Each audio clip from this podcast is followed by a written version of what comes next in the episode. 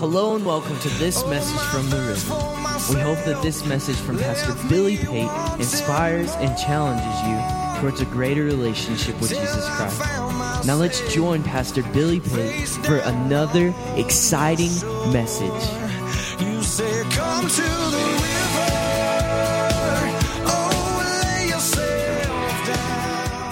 Today is Miracle Sunday, and we are just thankful to serve a God who does miraculous things. I said, we're thankful to serve a God who does miraculous things. Aren't you glad you got a miracle-working God that is fighting for you? And I just want to continue today in that miraculous series that we began because I believe that we're going to see miracles take place. One of the things that was spoken to us over the weekend, to the church over the weekend, that we feel is a word from the Lord is that there's been some things that have been hanging on to us, but if we will worship God, if we will fast, and if we will seek Him in all that we can do, God will shake those things off and He will take us into a season of the miraculous. And we received that this morning, believing that there is no better place than right here to receive a miracle in your life. If you need a miracle today, right here is the right place for you, and right now is the right time for you because God is in the place and God can deliver on that miracle. Somebody give the Lord a hand clap of praise in this house today. Come on. We believe that the atmosphere is getting ripe for the miraculous to take place, that it's just the seed bed has been set. And seeds of miracles are coming forth in Jesus' name. And so today I want to preach from that passage, and I want to preach to you the seed of a miracle, the seed of a miracle. Father, I ask that your anointing would just rest upon me today as I preach these concepts and these ideas that you have laid upon my heart for this week. I thank you, God, that you have spoken to me, and that, Lord, by the power and the authority of Jesus Christ, you allow me to speak to your people and declare your words to them today. I pray that their minds and hearts would be open and they would receive into ready soil the very planting of the Word of God, and it would produce a harvest in their life. We thank you for all that you are in Jesus' name. And everybody says, amen. Everything in the kingdom starts with a seed. Everything in the kingdom starts with a seed. The Scripture talks a great deal about seed and planting and sowing. It talks a great deal about harvesting and reaping. Seed time and harvest, they go hand in hand. And you can't have harvest without seed time. Everything in the kingdom starts with a seed. And the miraculous is no different. It also starts with a seed. Every miracle requires a seed. It requires a seed of obedience. It requires a seed of faith. It requires a seed of a gift. It requires a seed of some sorts that start and just is a picture or a manifestation of your faith put in God, that you believe that He is a God of His Word, that He will do what He says He will do. And as I act upon what He says He will do, He begins to respond to my act of faith. And because of that, miracles can take place in my life. Every miracle requires a seed. Something must be given before God does the miracle. The seed is always an investment of faith in what I believe God can do and will do for me. The miracle requires a seed, and it requires not only a seed, but it requires a fertile seed bed in which it can be planted and bloom. Desperation, blind obedience, sacrifice, all of these are fertile seed beds for the miraculous to take place. When you go throughout Scripture and you look at all the miracles that Jesus did, you're going to find that those seeds of faith were planted in soil of desperation. They were planted in soil of just blind obedience. God said, do this, and I did it, and this is what happened as a result. Or it's a act of sacrifice that God looks upon and blesses and multiplies and does a miracle in. Always the case.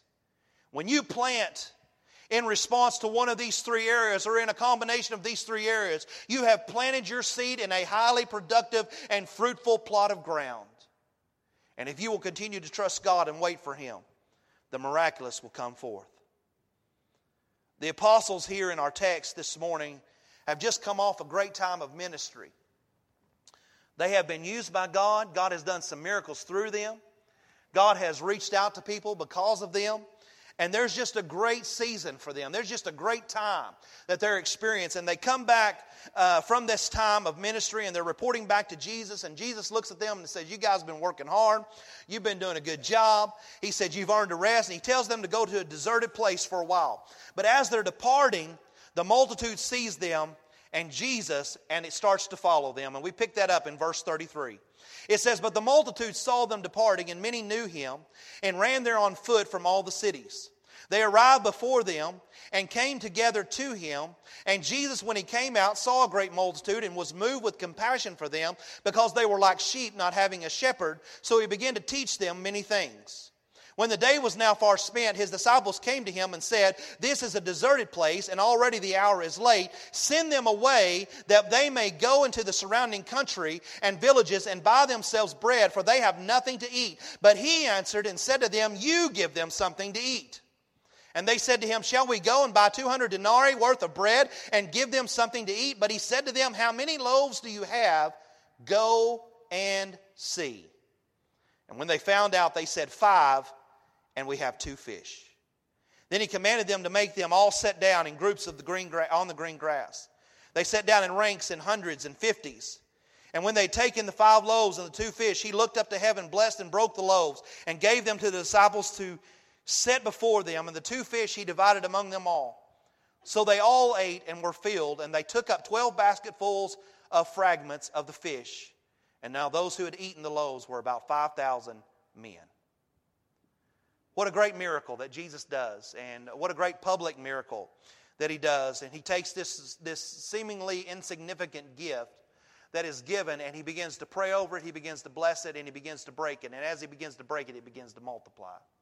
And everybody in the place gets to experience a miraculous undertaking because of the faithfulness of an individual who is willing to sow a seed into miracle ground that God could take and use to do something great.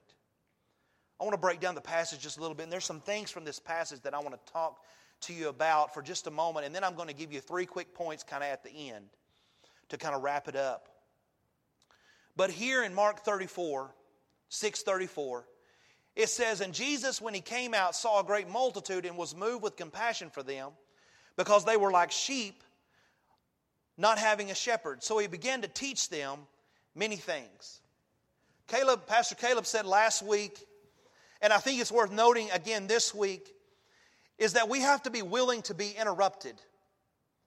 We have to be willing to be interrupted for God to do some miracles in our lives.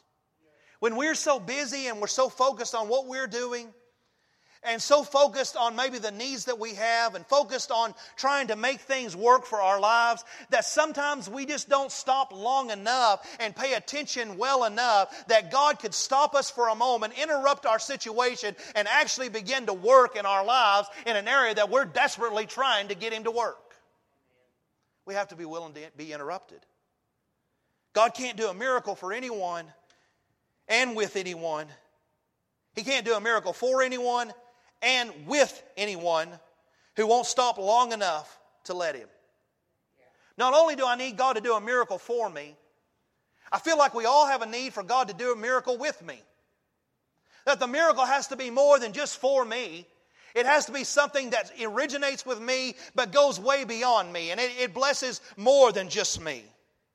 For that to happen, I have to be willing to be interrupted. I know you're tired at times. I know you're busy. I know you have other plans. But don't resist an interruption by God and forfeit a miracle in the process. Often His interruptions are the very thing you are on a journey to get. Isn't that true?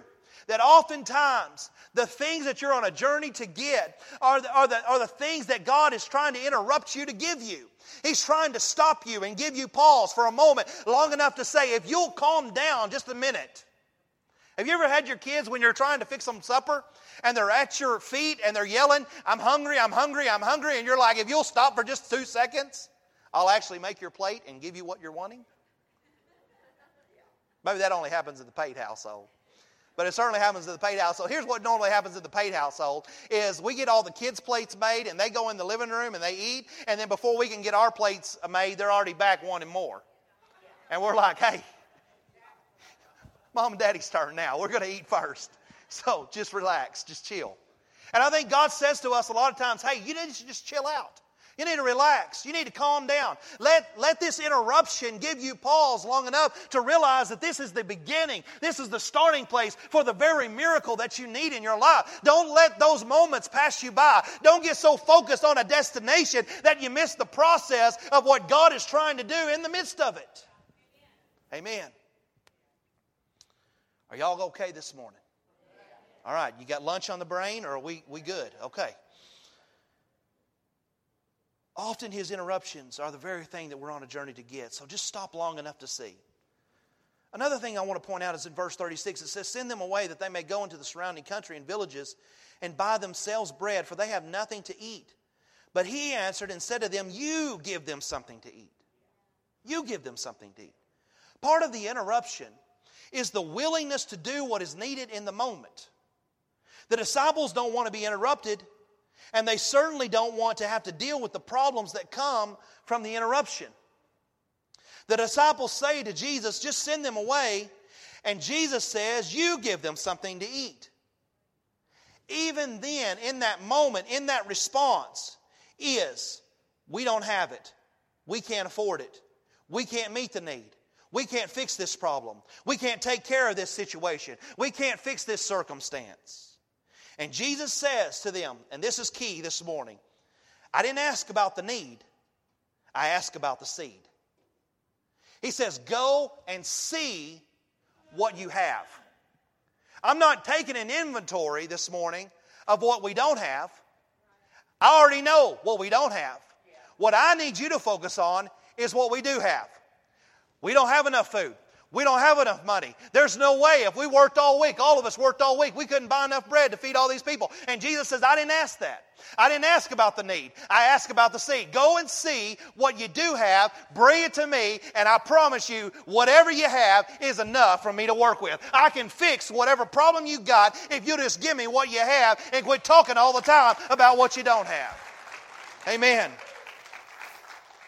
He said, I didn't ask about the need. I asked about the seed. I just need to know what you have. I'm not interested in what you don't. We spend too much time addressing the need instead of focusing on the provider.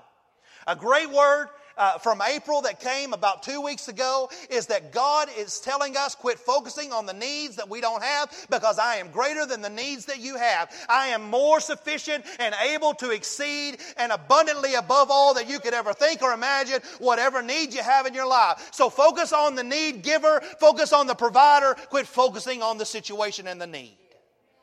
He's greater than the need. I said He's greater than the need this morning.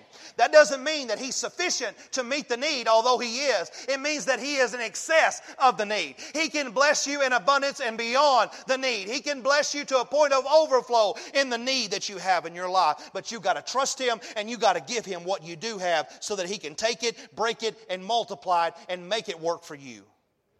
Amen. Verse 38. But He said to them, how many loaves do you have? Go and see. And when they found out, they said 5 and 2 fish. Good. So now we've identified the seed. The seed, again, is all that you're responsible for, not the need. You hear me today? I said the seed is what you're responsible for, not the need. Now, all of us, we're all guilty of doing it. I mean, me, of course, more than probably most, is that I focus on an issue, I focus on a need, and that's all I focus on, that's all I think about. And God says the need is not your responsibility. The seed is your responsibility. That's all that you're responsible for. That's what you've got to take care of. We have to learn to ignore the need and identify the seed. The seed is all we are responsible for. The vision card that we have represents a large need that this church has. On the back of here is an overwhelming need. It is a need that goes beyond any of our ability to even believe that it's possible that we could do this. If you focus on this, you'll get discouraged. If you focus on this, you'll miss the opportunity that God's saying to you. He's saying, forget the need and just focus on the seed. Identify the seed. The question is, what do you have to offer the Father? Because what you give Him, He will always multiply. And when He multiplies, the need not only gets met, but there's an abundance that is left over. 12 basketfuls, to be exact, in our story.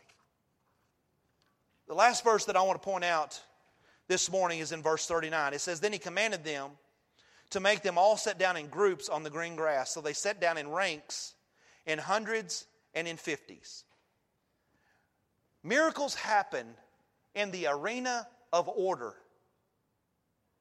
Miracles happen in the arena of order. You ask God for something big, that requires specificity. It requires us to be specific. Specifics require order. How long did it take?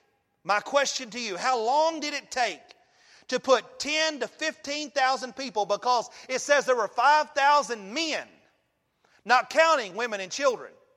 So scholars tell us that there's probably between 10 and 15,000 people all over these hillsides.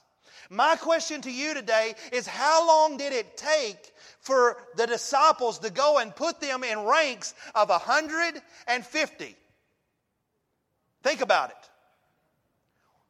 Another question is, why? Why do that?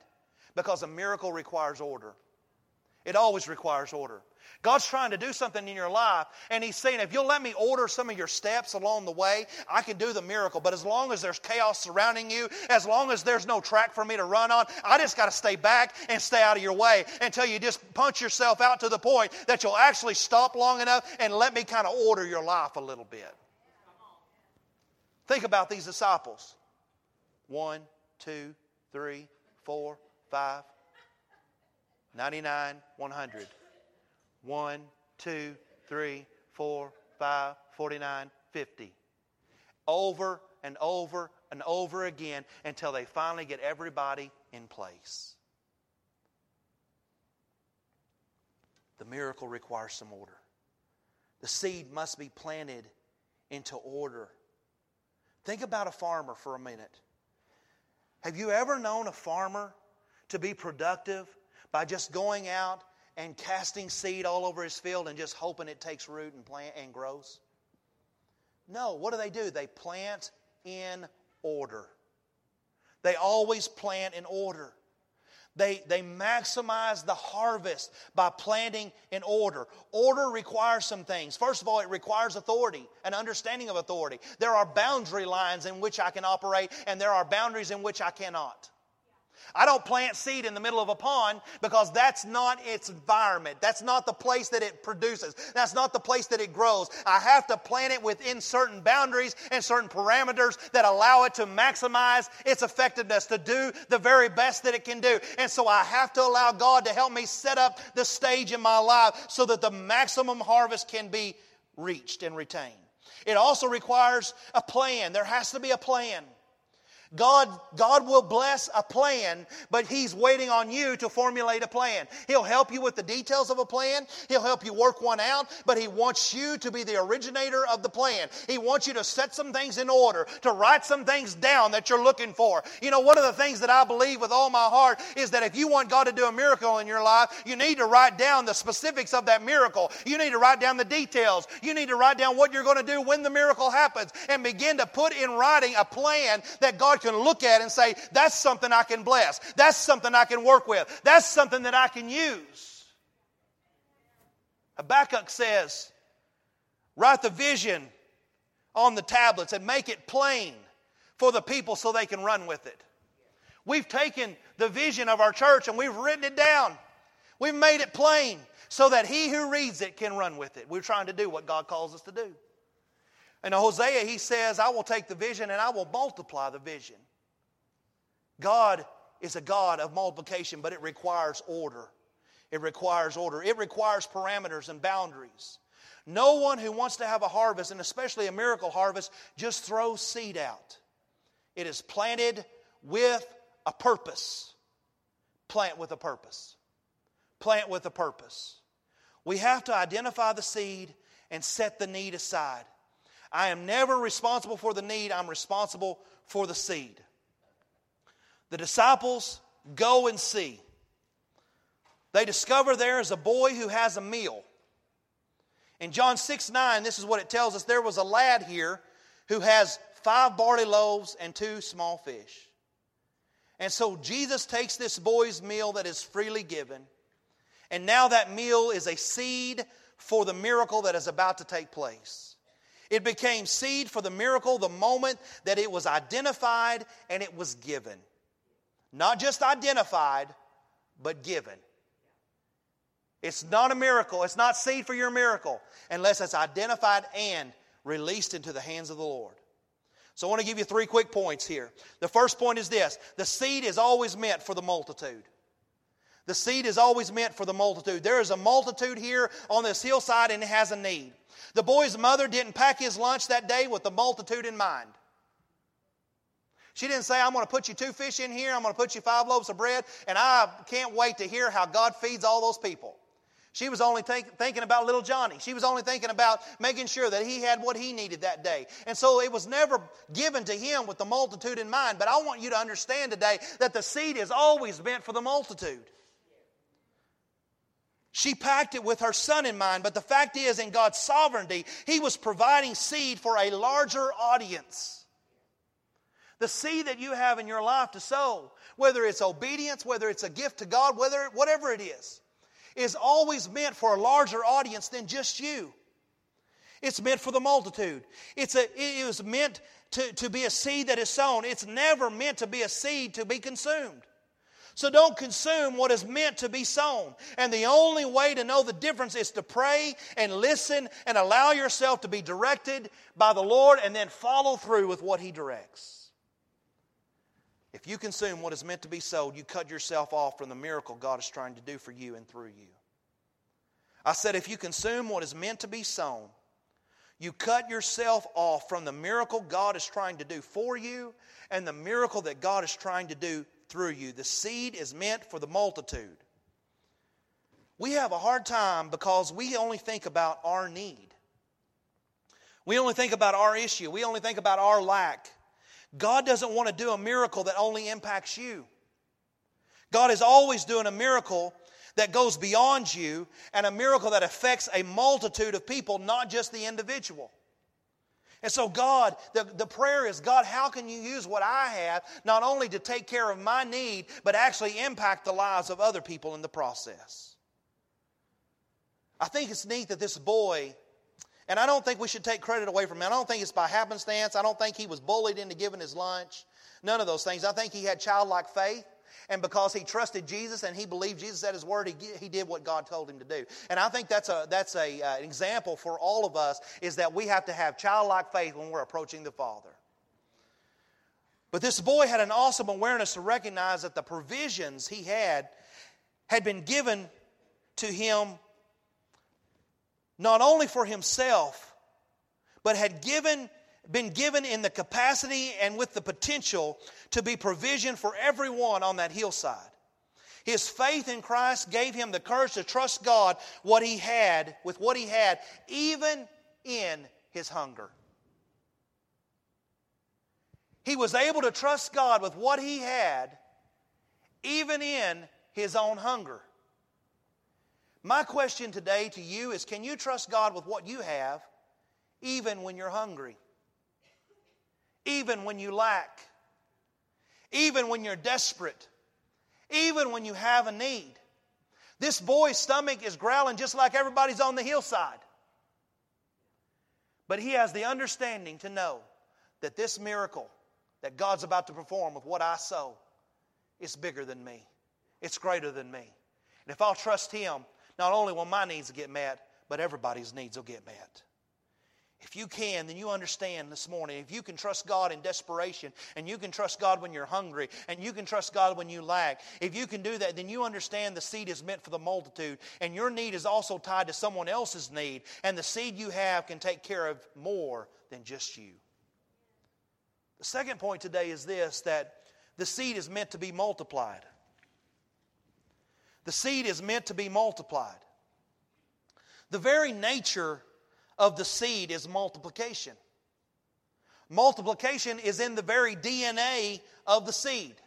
It is hardwired into the seed. It's not something it just has to focus on to do. It's something that it naturally does. It's just part of the process. It's what it's created to do. It's its purpose, to be planted and multiply. It is contrary It is contrary to the nature of the seed to serve any other purpose than to be planted and to be multiplied. When you plant a seed properly, you don't have to hope that it will grow. You don't have to hope that it will multiply. You don't have to beg God that it will grow and multiply. Why? Because it is doing what is natural to do. It is its very nature to do so. And again, this is why the order piece is so important. The key to it, naturally doing what it naturally does, is proper planting.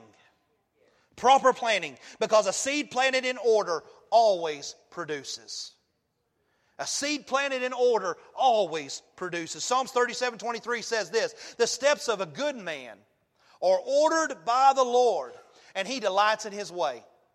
We read that verse, and the first thing that we think about is directed. We think that the good steps of a man are directed by God, and I certainly think that that connotation is carried in the verse. But I think that there's also something else there that we need to take note of. Not only is it about God telling us what to do, but it is also about God putting us in a system of order in which He can operate. The steps of a good man are ordered. He's put us into parameters. He's put us into boundaries. He's put us in a system that will work for us if we will stay in the system and operate within the system. He sets the order. God builds the parameters. God builds the boundaries. He tells us how to walk in them. That is a stage that has been set for miraculous things. That is a stage that God is setting for you so that He can do miraculous things in your life. So what I say to you today is, don't reject the order. Don't reject the system in which you have been placed. Oh man, that's better for somebody than just one person in this place. Because I'm telling you, this is one of the biggest struggles that we have seen in this area, is that people want to try to live in chaos and wonder why God can't bless their situation. I'm telling you, that order is the stage ground for the miracle that God wants to do in your life. And you've got to order some stuff if you want God to move in your situation. He says a double-minded man is unstable in all of his ways. What He's really saying there is, if you're in chaos all the time, you're unstable in all your ways. And I'm not getting in with that. I'm not in that. He is a God of order. He wants everything done decently and in order. And so when we try to operate counter to that, we find ourselves in the midst of chaos, without a plan, without a purpose, without direction, without ordered steps, and we wonder where God is in the midst of it. And I'm telling you today, He's nowhere to be found, because that's not His business. His business is order. His business is making things have set places where they can walk and where they can go. Places where He can work and His Spirit can fill that area and work within it. Trust. Trust that system that God has placed you in. You notice that in the Scripture in Psalms, when it says, "You shall be like trees floating down the river." You shall be like trees that are in portable pots, moved from here to there. No, He doesn't say that. He says, "You shall be like a tree," Psalms 1, "planted by rivers of living water." Trees that are planted. Planted. I'm steadfast. I'm stable. I'm secure. I'm waiting on the Lord. I'm not finding what I need today, but I'm waiting on the Lord. I want to be where He can find me. I want to be where He can walk by and give me what I need in my life. It requires order. Don't reject the order. Trust that it is the set stage for your miracle. Because when the ground is right, the seed is always multiplied. And within the single seed is a limitless potential. There are orchards residing in a single seed. There are orchards residing in a single seed. And once planted and sown, it starts a chain reaction of multiplication that is beyond comprehension. The seed you have is meant to be multiplied. It's meant to be put in a place where its effects are no longer limited, but fully released. The last point today. The seed is meant for this moment. It's meant for now. It is not meant to be held and hoarded, but given and grown. I said it's not meant to be held and hoarded, but it is meant to be given and grown. Right now you have a seed for a miracle within your hand. Right now God is asking for something from you that you can choose to give or for a miracle, or you can walk away and let that moment of that miracle pass you by.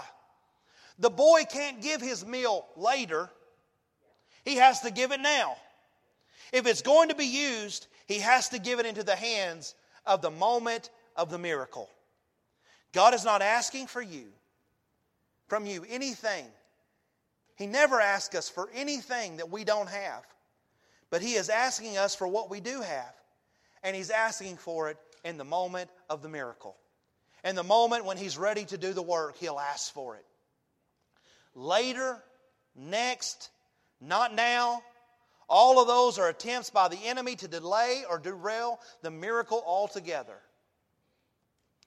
And we have to respond to His promptings in the moment of His prompting. Don't ever let a moment pass you by with God, because the seed is meant for the moment. Morgan, would you come and begin to play this morning? Jesus says to the disciples, He says to them, go and see. How did the disciples go and see? I mean, you know, think about the scenario, think about the scene, try to visualize in your mind. You've got 50s and 100s set across the hillside. They're all orderly. The stage has been set for the miraculous, and Jesus says, go and see, you know, what do we have to work with?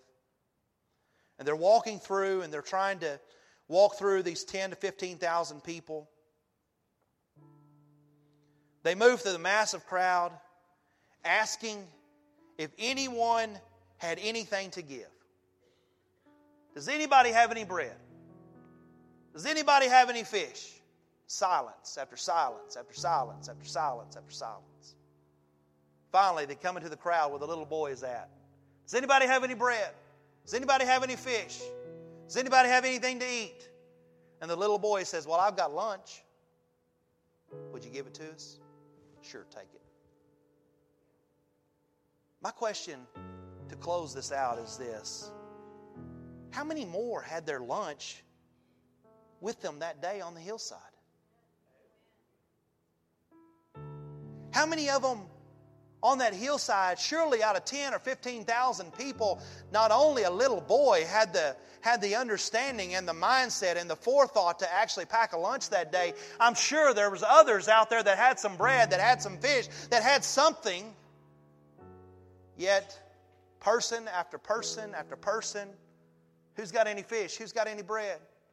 Does anybody have anything to eat? Silence, silence. How many more had their lunch and hid their lunch instead of giving it to Jesus? How many of them on that hillside that day had the seed of a miracle in their hand and missed being part of that miracle because they consumed what was meant to be sown? We hope you have enjoyed and been encouraged by this message. We would love for you to join us at The River on Sunday mornings at 9:45 for Sunday school and at 10:30 for morning worship. We also provide our midweek service for all ages on Wednesdays at 7 p.m. If you would like to support the various ministries at The River, please go to our giving tab. We would love for you to visit us at 1110 South Preston Street in Burke, Burnett, Texas. And as always, we encourage you, come experience life with us at The River. Till I found myself face down on your shore.